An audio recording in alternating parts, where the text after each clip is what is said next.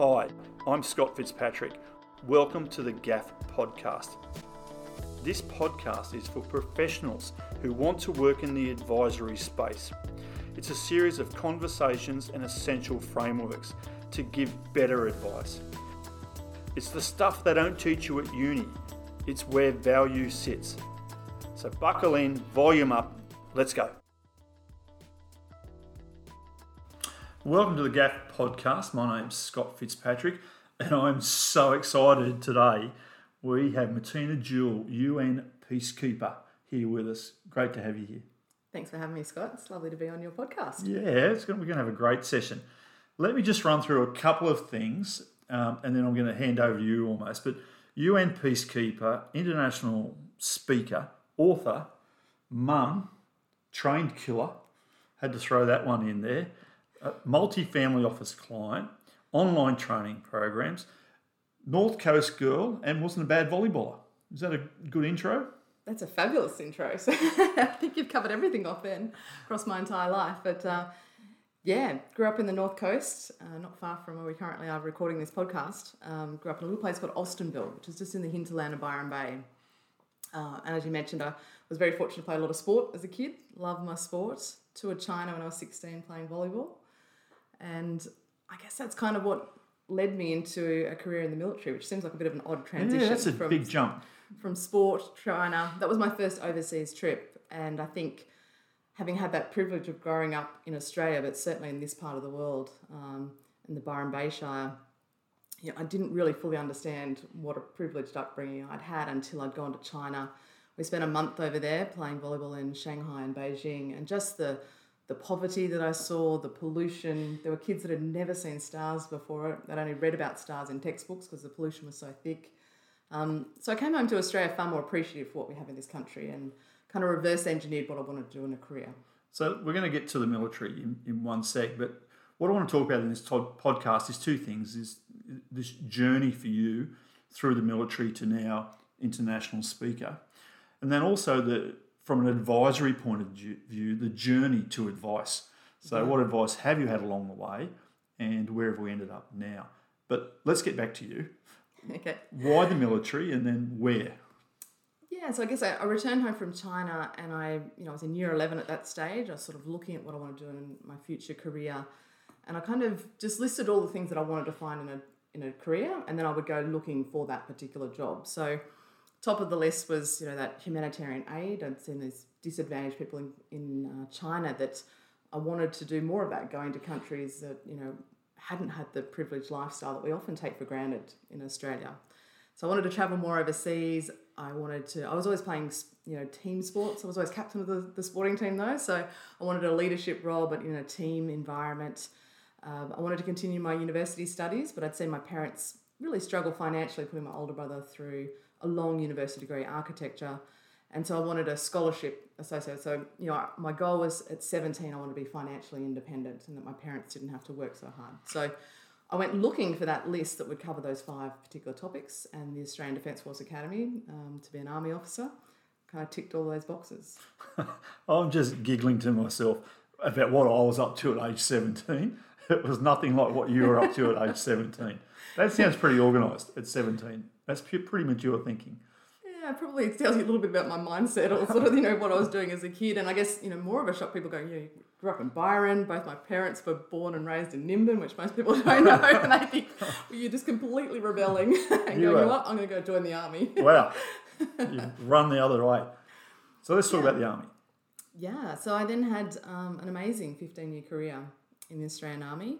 Got to serve on five overseas missions, including representing Australia with the United Nations. Um, that mission, um, there's a lot we can unpack in that particular mission, but it was sort of the 13 months, the first seven months working in Syria, the last six months operating out of Lebanon. I was the only Australian, also the only woman in my patrol regions in both those countries. So the UN for this particular mission has uh, countries from 23 different nations serving on those missions. And I guess you know, the big difference from this was not only that you're the only Australian, the only woman serving in these regions, but you're also unarmed military peacekeepers. So, unlike my other previous four missions, suddenly you're the most dangerous situation of your life, but you've been taken away that normal operating method of you know of weapons that would keep you safe in those environments. So you suddenly have to come up with new skill sets to um, to hopefully stay alive. Sounds like fun, doesn't I'm, it? I'm giggling to myself again. Um, well, two things come up for me. One is like, how do you get selected for the UN? And then, is this unusual back then for a woman to be into that role? Um, yes, is the short answer for that second part of the question. You got selected to be on this um, this particular representation role. I guess going back in the Australian Defence Force for a long period of time where we weren't on this high operational tempo of the Middle East, East Timor, Solomon Islands. Prior to that, there was kind of a gap between Vietnam and those you know more recent missions, and so in some ways, in some years, the only way of getting that sort of you know combat military experience was on these types of representation roles with the UN. So they're very sought after positions. Um, I was very fortunate. So it, it basically was a reward posting um, to go. Which again, I, you know, for people in the corporate world, they find this a little bit difficult to to comprehend that you know you've done so well surviving in these other places. we're now going to step up the game and give you a bigger challenge, and we're going to send you off. Um, to the Middle East and work To the with these East. foreign countries. Yep. Uh, and you know, lots of different challenges on that mission. Even just the fact that some of my teammates that I was serving with came from countries where women aren't permitted to serve in the military. So when you're suddenly thrown in these scenarios where I was in, you know, two man patrols for seven days at a time, out in these remote locations, there's only you and one other person on a patrol base. Um, and that person hasn't experienced women being in the military. You know, you're having to do a lot of kind of education of their own mindset around the roles of women and, and proving that you are a professional officer, you're there to do a job, and you're an equal to, to your own teammates. So, yeah, lots of different challenges. And because of my experience having worked in the Middle East straight after September 11th, I was working with American Navy SEALs over there. And I'd found working with Kuwaiti Special Forces, that same scenario, they don't allow women to serve. And so, in that scenario, I was a woman in command of an all male team, and I had this polarized response from the Kuwaitis. I found it very difficult uh, as a woman, as a leader, to achieve the missions that I was, you know, sent to to do. And so I found I had to adapt. And so I, before deploying with UN, I learned to speak Arabic because I knew I'd need something extra to pull out the toolkit bag. And I guess for all of us in business, we need to kind of have that vision to look what's happening in our business, find uh, those issues we might face in the future, and then set about equipping ourselves with whatever skill set, whether it's new tools, resources, education, training, technology, whatever it is for you and your business, so you can pro- future proof yourself and the business so that when you do encounter those issues, you've got the best chance of succeeding or at the very least stay ahead of your competitors.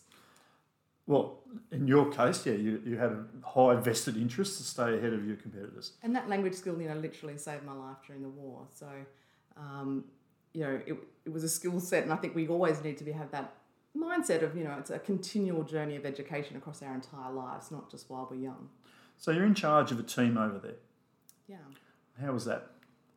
Well, it's a bit of an interesting setup with the UN in that we're all the same rank. So they're all, because our job was to report violations of the peace agreements between these countries, um, they would only have officers. So, again, an unusual situation. Normally, you had a whole team of soldiers that you'd be commanding. Um, so, in the actual team, you're all the sort of same rank as sort of captains, majors, and a very flat hierarchy structure, which is unusual for the military. But I did then find myself during the war commanding a convoy of armoured vehicles, two armoured personnel carriers, and 16 Indian and Ghanaian infantry soldiers.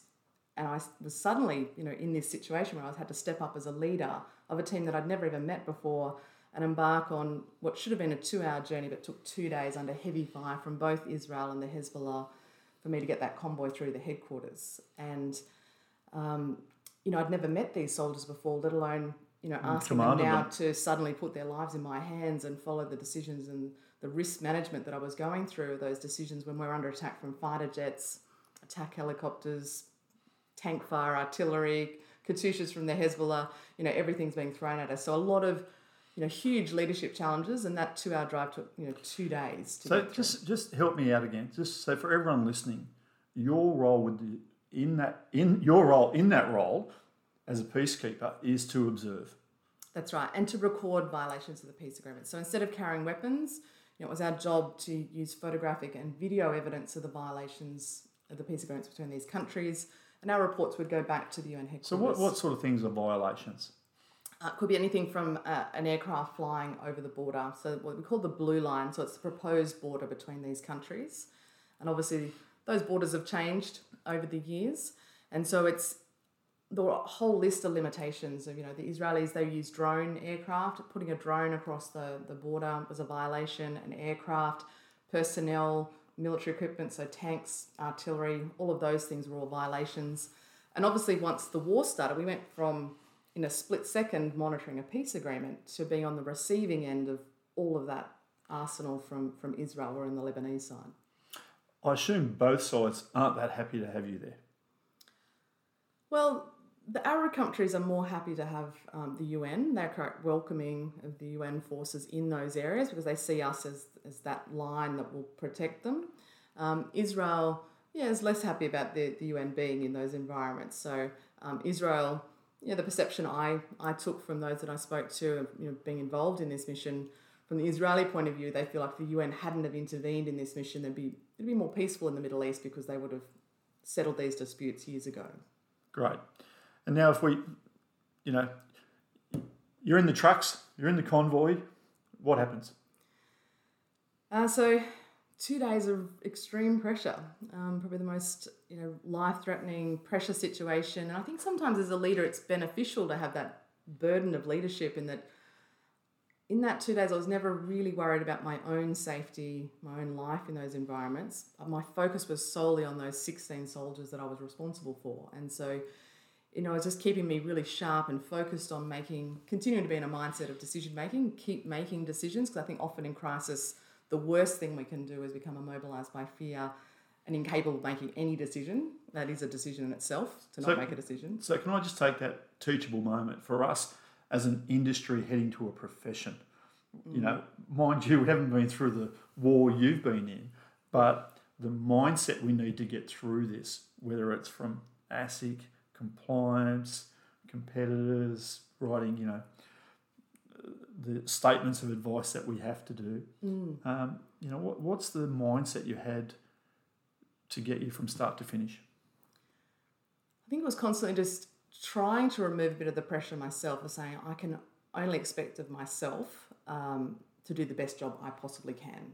And sometimes in those high risk environments, uh, you need a bit of luck as well. I mean, I had artillery shells that landed literally just meters in front of me, high explosive rounds that split into three. So the high explosive canister did catch on fire, but it didn't explode or detonate the way that's designed to. Otherwise, I wouldn't be here right now. So that wasn't necessarily my skills, my abilities. It was just a little bit of luck on my side that okay. made me survive the day.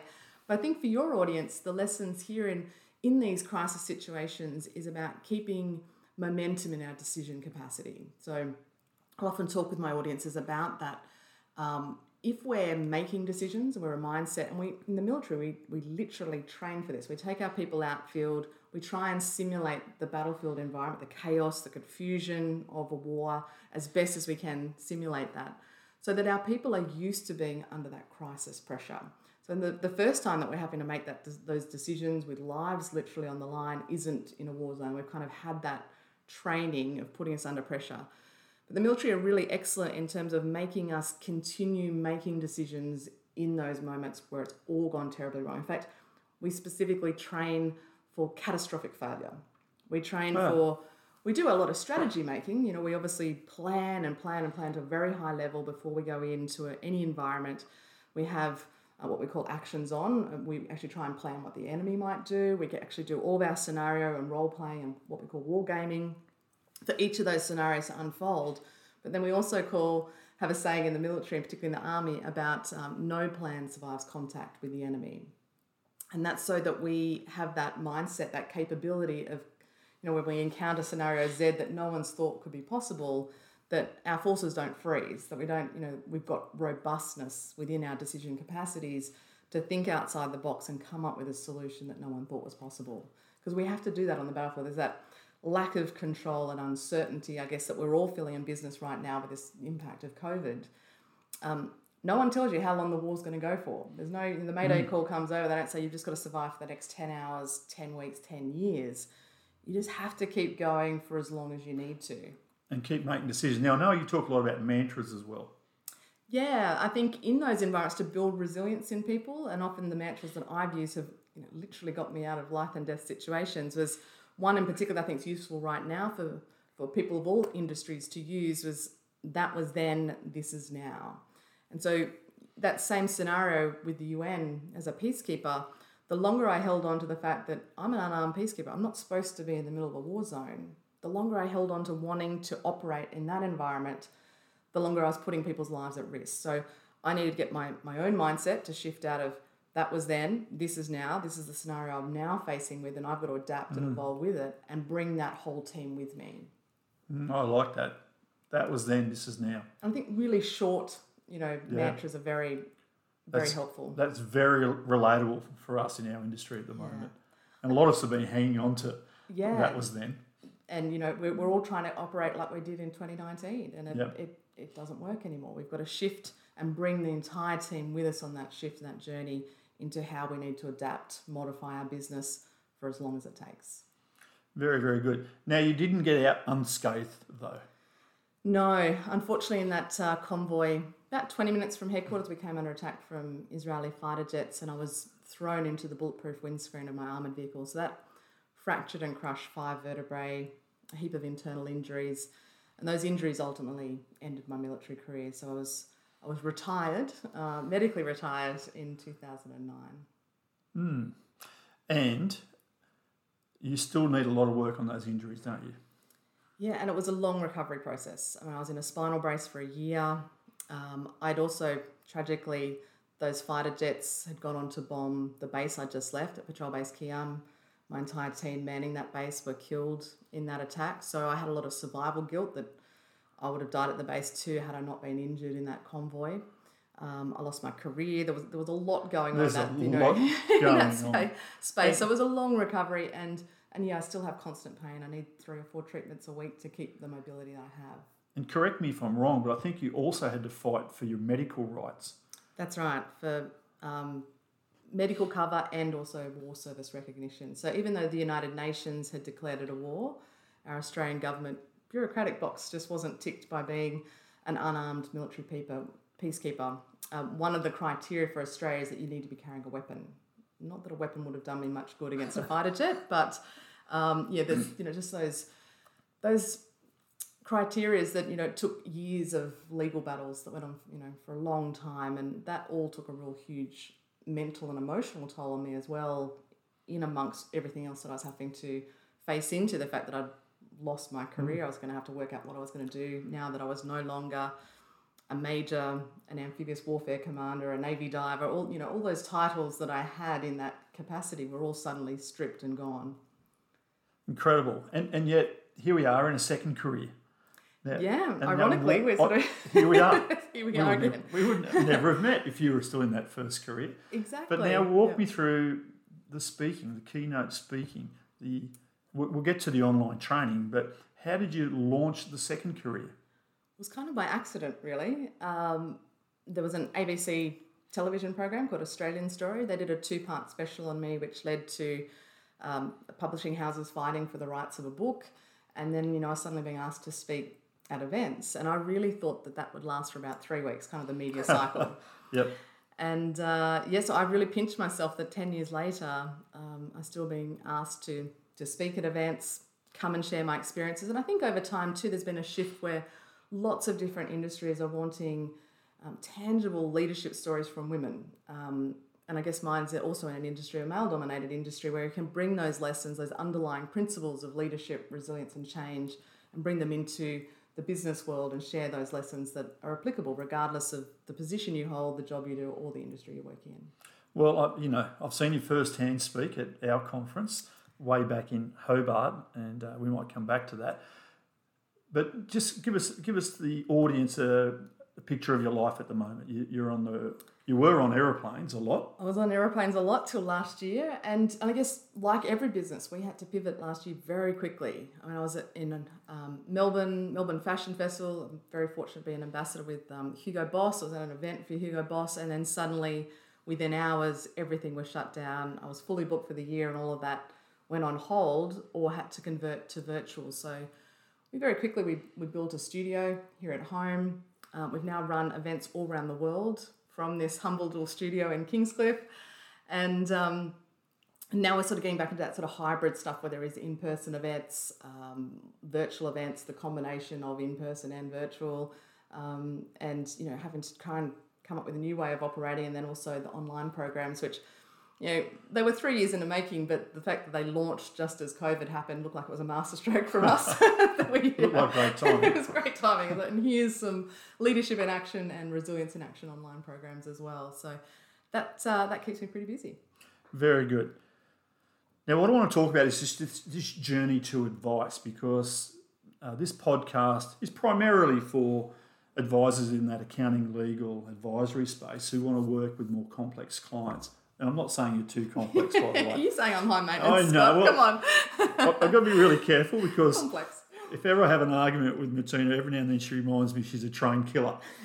so you, you always pull out the ace. That's right. Yeah. yeah, an interrogation position might be fun for an afternoon or something. But would it be fair to say that the only advice you really had along the way was maybe some insurance and superannuation advice?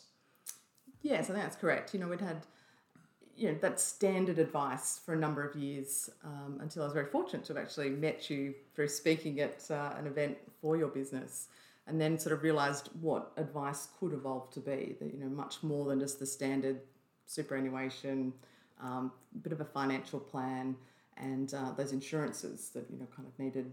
Uh, particularly, you know, with my injuries, it does make me a complex uh, person to try and cover. Um, given that you know I have a history of injuries, and you know, Veterans Affairs are involved in all that sort of stuff as well. So um, it has evolved for me, having, and I guess you don't know what you don't know. So. Hmm you know, when you have that level of advice and you think that's kind of the standard, or you know, you're getting great advice, and then you can see where um, some organisations like Fitzpatrick's have taken it to expand, you know, far more and be a far more value for their clients and offer a, a bigger service, you know, a one-stop shop. Yeah, so that's this this concept of broadening broadening the role or broadening the scope. And if I look at your situation from where we met you to where you are now, there's three different roles that get played in here. And one is if you remember, I feel like I'm leading the witness a bit, but that's okay.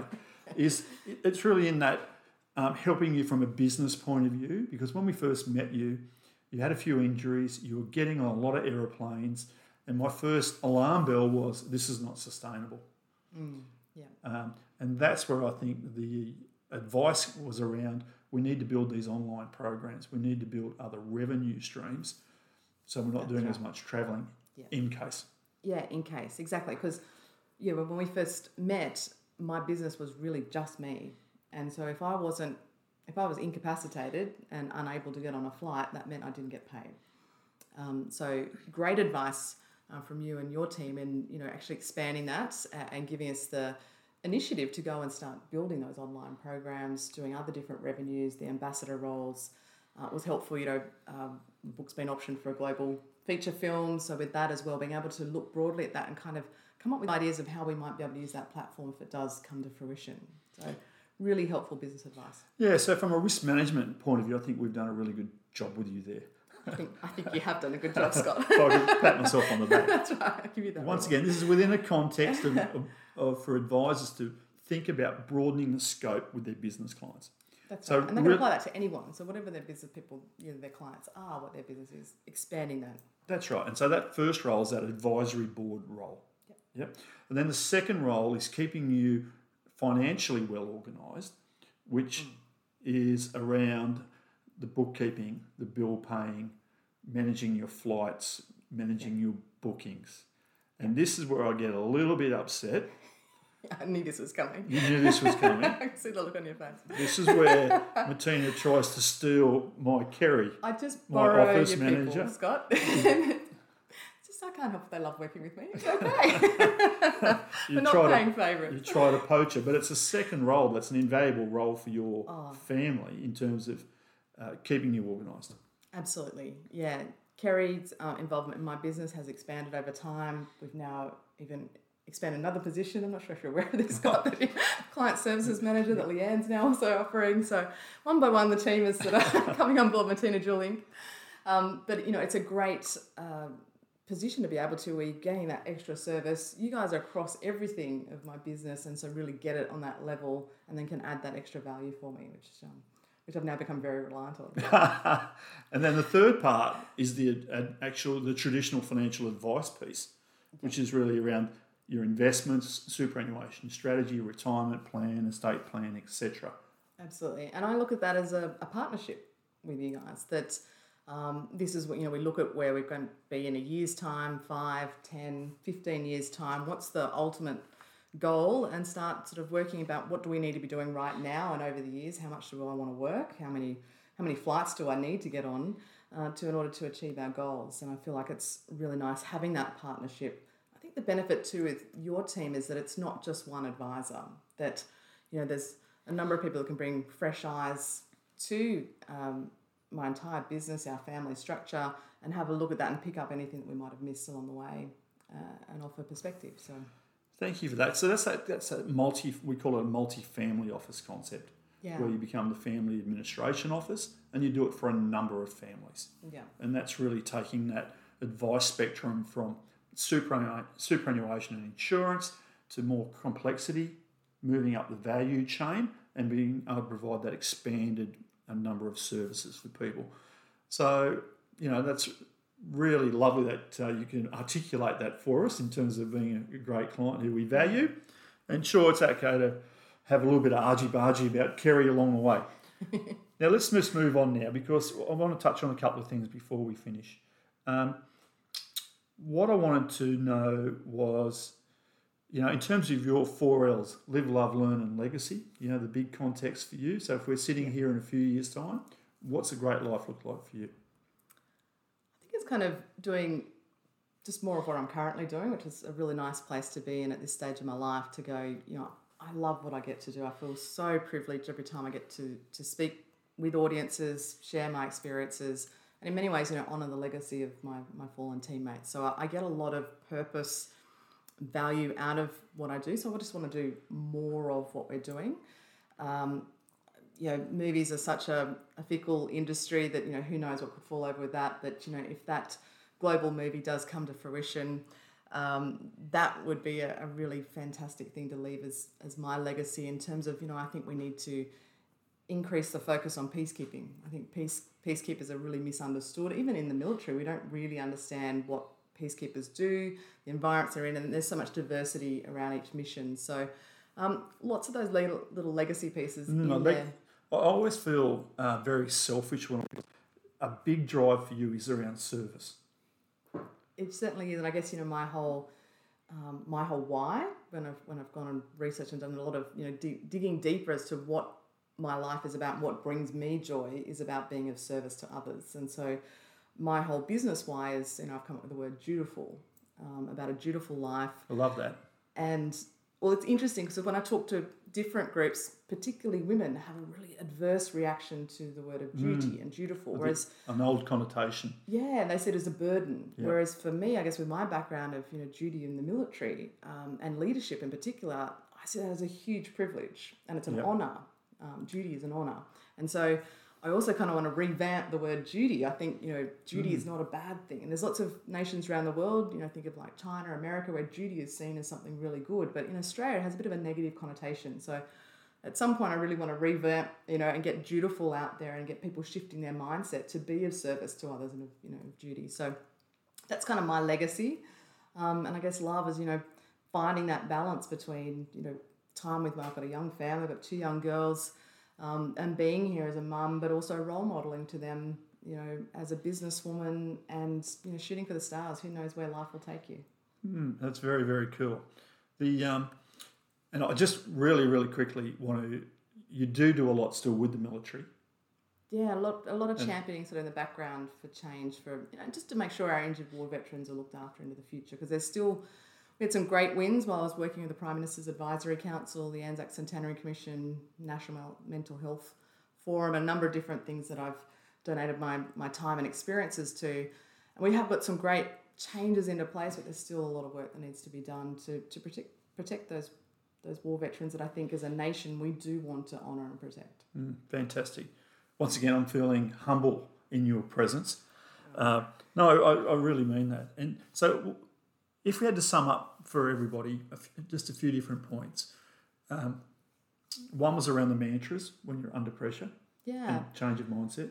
That's right. And, you know, I've got lots of different mantras. I think one of them I use a lot with my children right now is um, it's not a war stopper. That, you know, we can get bent out of shape about our first world problems. And sometimes it's that perspective to step back and say, you know what, look, let's just break this down. It's, you know, it is really a first world problem, whatever it might be. Um, and, you know, and particularly for people of all industries right now is that that was then, this is now. Let's let's shift, let go of how we used to operate. Let's get on board what we need to do and focus on that circle of control that we that we do have control over and put all of our energy into that. That's absolute gold. What's one daily, weekly habit that you've used to keep your life in balance or to help you for success, do you think? I think there's a number of things that keep my life band aid together. Not sure about the balance. And it's all about trying to find that balance, Scott. I think for me, if I had to narrow it down to one single thing that I've done, particularly being so physically injured uh, and having to deal with a lot of pain, has been uh, meditation. Um, and young children, sleep has not been a great thing in this Yeah. house for a number of years with kids. And so I find meditation, if I haven't done meditation each day, um, I, I don't get through the day. So meditation, getting out in nature, going for a walk down the beach, just finding that little bit of time for myself um, to breathe, to reconnect, uh, and just to be grounding, um, I think is really important for all of us. Mm, very, very good. Now, we've got the keynote speaking. We've Yeah. got the online program, which is fantastic around leadership and resilience. Yeah, so there's two programs. Um, so there's 12 modules in total that cover off on each of those topics leadership in action and resilience in action. Yep. Um, we've got the book that's out there, That's right, best selling book. So hopefully a movie. Now, if people want to contact you, I'm I'm already laughing at the question, right? If people want to contact you, because I know what you're going to say, tell them to ring Kerry. That's right. Kerry is willing and able to help them. Um, or go to my website, matinajewell.com. That'll give you all the information you need, the contact pages, and you can actually have a look at all you know the things I've done previously. Um, there's media, all those different things that will give them an insight, a little bit of a taste of what I can deliver for them and their team. And you absolutely can deliver. And I, I want to thank you for your time this morning. Oh, it's been my Uh, you're an inspiration to not only myself, but my family. So Oh. thank you very much. Thank you. Thanks for your time, Scott. It's been great to be with you. Thanks for listening to another episode of the GAF podcast. We're all about empowering advisors, giving them additional tools for their toolkit to give great advice. Great advice leads to great business frameworks, which leads to great results for the community.